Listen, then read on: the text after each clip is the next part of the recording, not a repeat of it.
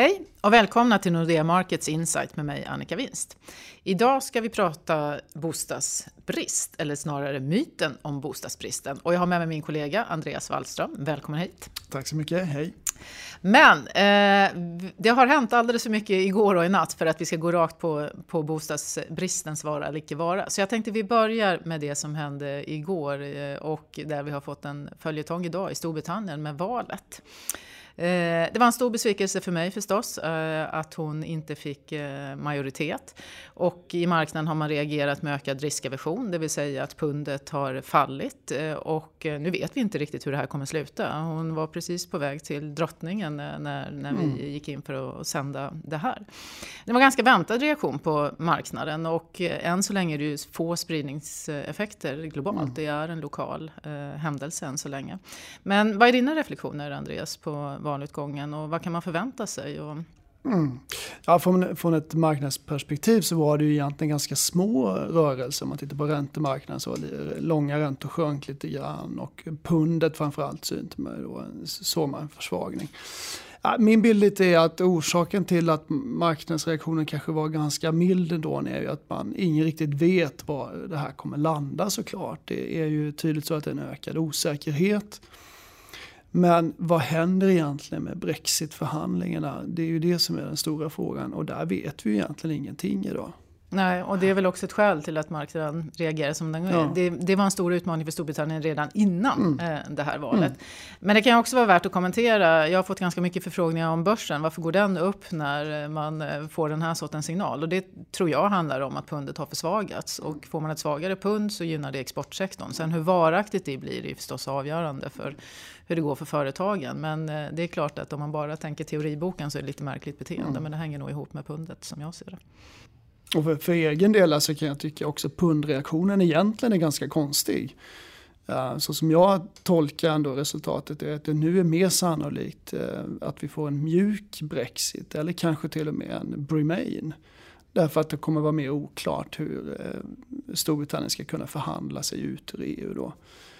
Och det skulle ju tala för ett starkare pund, kan jag tycka, på sikt. Så att egentligen så är jag lite förvånad över marknadsreaktionen, men det är ju den här initiala osäkerheten som har styrt uppenbarligen. Ja, det är förmodligen för långt bort och för svårt att ta något brett på det. Helt klart så är det politiskt rörigt på många håll i världen idag, och det är ju inte de bästa förutsättningarna samhällsekonomiskt. Det är svårt att fatta rationellt, långsiktigt bra beslut på många håll och kanter, och det här kommer säkert fortgå på många håll, så vi lär väl få komma tillbaks till Storbritannien, antar jag. Men vi har också fått en kommentar från ECB igår som var lite mer duvaktig än vad marknaden hade väntat sig. Vad tänker du om det? Vad betyder det för Riksbanken? Ja, det är jätteviktigt för Riksbanken. Reaktionen var lite duvaktig på marknaden. ECB kan man säga var å ena sidan lite hökaktig i det att man betonade att det är inte aktuellt att sänka räntan ytterligare. Det har man tidigare signalerat att man är beredd att göra. Det tog man bort den frasen nu. Så det var ju någon mening lite hökaktigt då. Å andra sidan då så justerade man ner inflationsprognosen ganska tydligt, och ECB ser nu att inflationen kommer underskjuta målet ända in i 2019. Så det är klart att den stora bilden är ju här att ECB är långt ifrån att strama åt penningpolitiken, och ja, det är ju jätteviktigt för Riksbanken såklart. I mångt och mycket sitter i knä på ECB. Och Riksbanken är långt ifrån att strama åt enligt vår bedömning också. De sitter i ECBs knä, och vi har låga löneavtal utifrån ett riksbanksperspektiv. Vi har låga hyresavtal för att man ska nå inflationsmålet. Så att vår prognos att det ligger långt bort, den lär nog också bestå, antar jag. Ja, vi har ju som officiell prognos en höjning i slutet av 2018 till minus 0,25. Och vi kan väl erkänna att vi inte är tvärsäkra på den prognosen, utan det kan mycket väl vara så att det inte blir någon höjning alls egentligen. Om man tittar bara på inflationen så är det ju, finns det egentligen ingenting som talar för en höjning. Ja. Nej, de behöver lite draghjälp av ECB, och det tycks de inte få i närtid i alla fall. Okej, det var det om detta. Då ska vi gå till ämnet för dagen, det vill säga myten om bostadsbristen. Och du har alldeles nyligen skrivit en ad hoc om det. Och vad är de viktigaste slutsatserna i den, och vad har du fått för reflektioner eller reaktioner? Jag har fått ganska mycket reaktioner som vi kan komma in på sen. Men huvudslutsatsen skulle jag vilja peka på är att Man måste fundera på vad det här med bostadsbrist egentligen är. Det har ju blivit en allmän sanning, inte minst bland politiker och journalister, att vi har en bostadsbrist. Ofta så pekar man då på den höga befolkningstillväxten framöver och att vi har ett uppdämt behov av byggande då.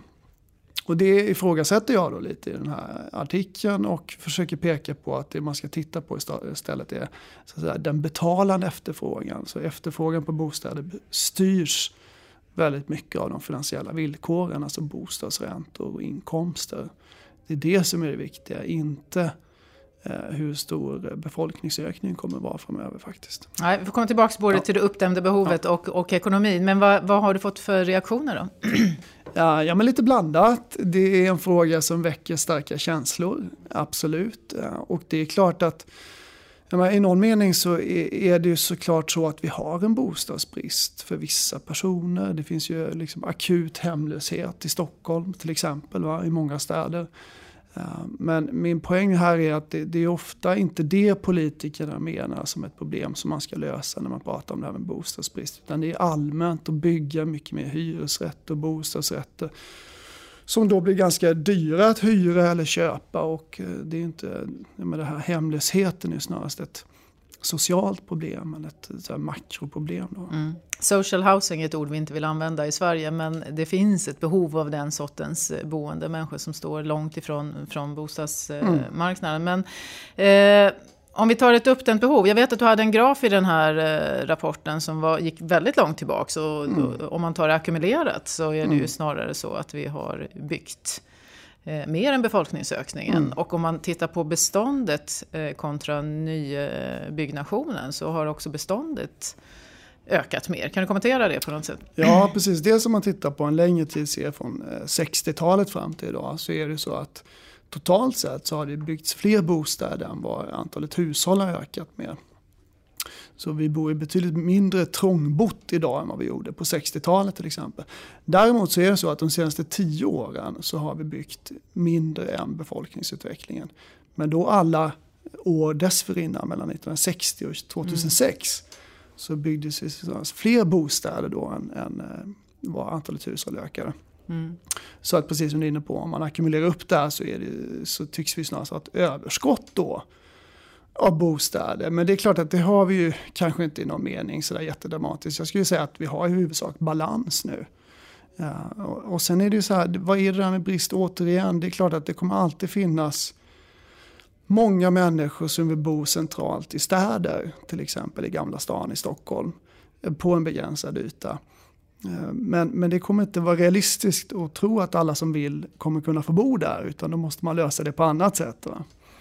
Ja, jag brukar säga att om vi har en bostadsränta som hade legat på 5% istället för dagens 1,5% så hade ganska många människor behövt inse att de kan inte bo på första parkett, kanske inte har havsutsikt och man får flytta längre ut, kanske lite mindre, lite sämre standard. Och har vi inte bostadsbrist då? Mm. Det är ju en relevant frågeställning. Så visst, det är ju väldigt viktigt att vi har den låga räntan vi har. Det är ändå den som avgör när folk sitter vid köksbordet och diskuterar hur mycket kan vi skuldsätta oss och hur dyrt kan vi köpa helt enkelt som avgör. Men jag lyssnade på Ekot samma dag som vi pratade om nya amorteringskrav eller flaggade från Finansinspektionen om det, och då var bostadsministern ute och journalisten ville prata skulder, men bostadsministern sa att grundläggande problemet är att man har byggt för lite. Lyssnar inte politikerna på dig? Nej, det gör de inte än tyvärr. Utan det är väldigt tydligt så att det är en konsensus om att den här ökningen som vi har sett i bostadsbygget de senaste 2-3 åren, att det är någonting bra, men det är alls inte tillräckligt. Ja, och det är det som jag inte riktigt håller med om. Man ska komma ihåg att första kvartalet i år då, så påbörjades 20 000 lägenheter i Sverige. Och om det fortsätter i den här takten så innebär ju det då 80 000 på ett år. Och det överstiger alltså befolkningsutvecklingen här. Och är det någonting vi vet från andra länder, vi kan gå till Spanien, Danmark, Irland, USA. Alla de här länderna som tidigare erfarit fastighetspriskrascher I alla de länderna så har man sett under ett antal år som man haft en väldigt het byggmarknad med stor uppgång i bostadsinvesteringarna. Och det är precis det vi nu ser i Sverige. Det är precis exakt så. Och jag tror inte vi är immuna mot det här. Man kan inte peka på det här uppdämda behovet. Och till det ska man ju dessutom lägga att vi har stängt gränserna och vi gör det svårare att skuldsätta sig. Så att vi stryper ju efterfrågan också från ett annat håll. Ja. Sen med det sagt så jag tror också att det behövs ju ett byggande framöver, men hur stort ska det vara? Jag tror dagens takt är för hög helt enkelt och det måste komma ner lite. Men är det inte så att vi bygger fel så att säga? Vi bygger för ett segment som idag är mättat för att det är ett dyrt segment. Om man tänker en sjuksköterska så brukar man säga att man kan ha en hyra på ungefär 6 000 och kanske lite drygt det. Men när man tittar på storstäder, universitetsstäder, högskoleorter så det som byggs idag det är ju betydligt dyrare och även när man pratar om hyresrätter, jag har en känsla att många människor tror att hyresrätterna kommer vara billigt. Men även hyresrätter kostar ju strax under 10 000 upp mot 15 i de här orterna. Och det betyder att då har vi en mättad marknad där. Men precis som du själv har antytt så finns det ju fortfarande ett enormt behov för människor som inte har den inkomsten.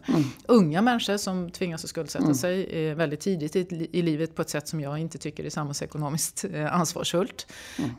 Och det handlar väl om regelverk då.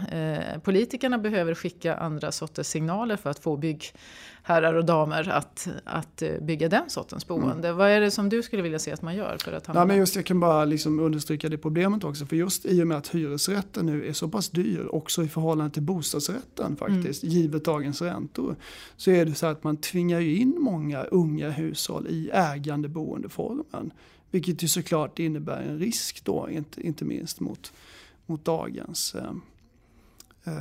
priser liksom höga. Men de åtgärder man kan se, det måste ju till tror jag olika typer av subventioner mot enskilda grupper då. Subventioner, det brukar aldrig ekonomer gilla. Nej, men alltså social housing i mening, mot de som inte kommer råd med detta. Och sen handlar det väldigt, som vanligt väldigt mycket om infrastruktur, att acceptera att kunna bo lite utanför städer, liksom bygga. Också billigare pratar man ju mycket om såklart, att liksom underlätta då. Så att svårt att bygga billigt i Sverige. Och här handlar det väl mycket om markpriserna. Och där tycker jag att vi kanske måste ta en diskussion. Att jag fick nyligen lära mig att kommunerna fick köpa mark billigt på 50- och 60-talet. För att sen ta ett samhällsansvar och portionera ut den i takt med att samhällena växer. Och det ser vi ju inte riktigt. Utan nu sitter kommunerna och håller på mark. Och det är klart att den är mer värd imorgon. Samtidigt som byggbolagen också gör det. Och här skulle man kunna tänka sig politiska påtryckningar. Eller att man lyfter det på riksnivå.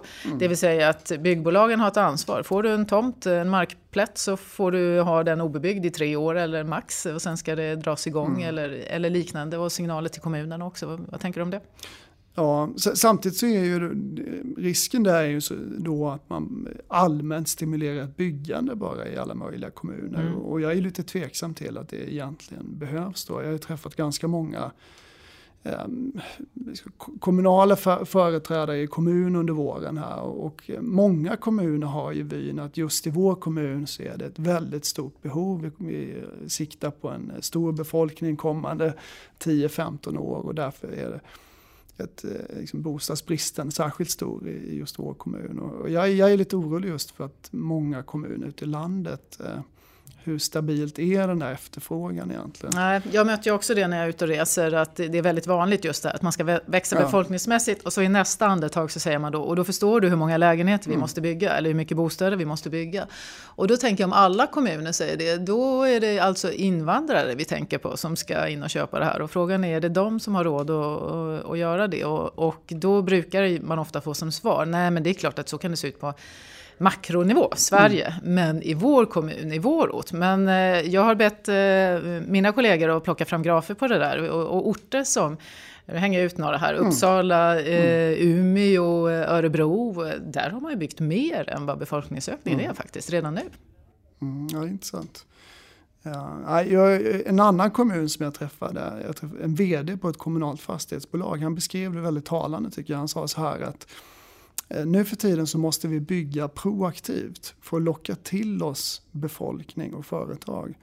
Förr så kunde vi vänta på efterfrågan och sen bygga, men nu måste vi vara proaktiva och bygga för att locka till oss då.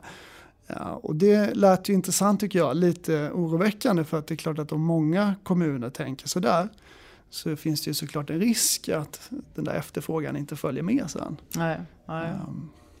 Nej, det är väl så att vi har en situation där vi absolut har bostadsbrist inom vissa segment. Men att fortsätta som vi har gjort de senaste åren, det är inte rätt väg att gå. Utan då bygger vi snarare risk. Och här har många aktörer ett ansvar med att man behöver skifta segmentet till att vi ska bygga annat. Som typhus där man kanske får godkänna för en sorts hus i en del av Sverige. Och då gäller det hela Sverige och andra sorters regelverk. Också skattesystemet. Kan man göra något där för att se till att bostadsmarknaden fungerar bättre? Absolut. Och jag menar, vi har pratat mycket om bostadsbyggande och sådär, omsättning. Och det är ju en väldigt liten del. Men det stora saken är hur man kan förbättra och förändra rörligheten i bostadsbeståndet. Och då kommer vi till de här välkända problemen med skatterna. Att vi har i princip ingen fastighetsskatt. Och att vi har ganska höga transaktionskostnader för att flytta, så kallad flyttskatt och reavinstbeskattning och stämpelavgifter och sådär om man ska köpa småhus. Så det är ju ett problem. Svårt att vara optimistisk när man har ett val runt hörnet, för då kommer det inte hända så mycket där antar jag. Nej, utan det är väl 2019 då kanske. Ja, tills dess Andreas får du hemläxa av mig att skicka dina grafer och myten om bostadsbristen till inte minst bostadsministern men andra politiker också, så att vi får en diskussion som är på rätt nivå. Tiden är ute. Tack ni som har lyssnat. Vi kommer tillbaka igen om 2 veckor. Tack Andreas. Tack så mycket.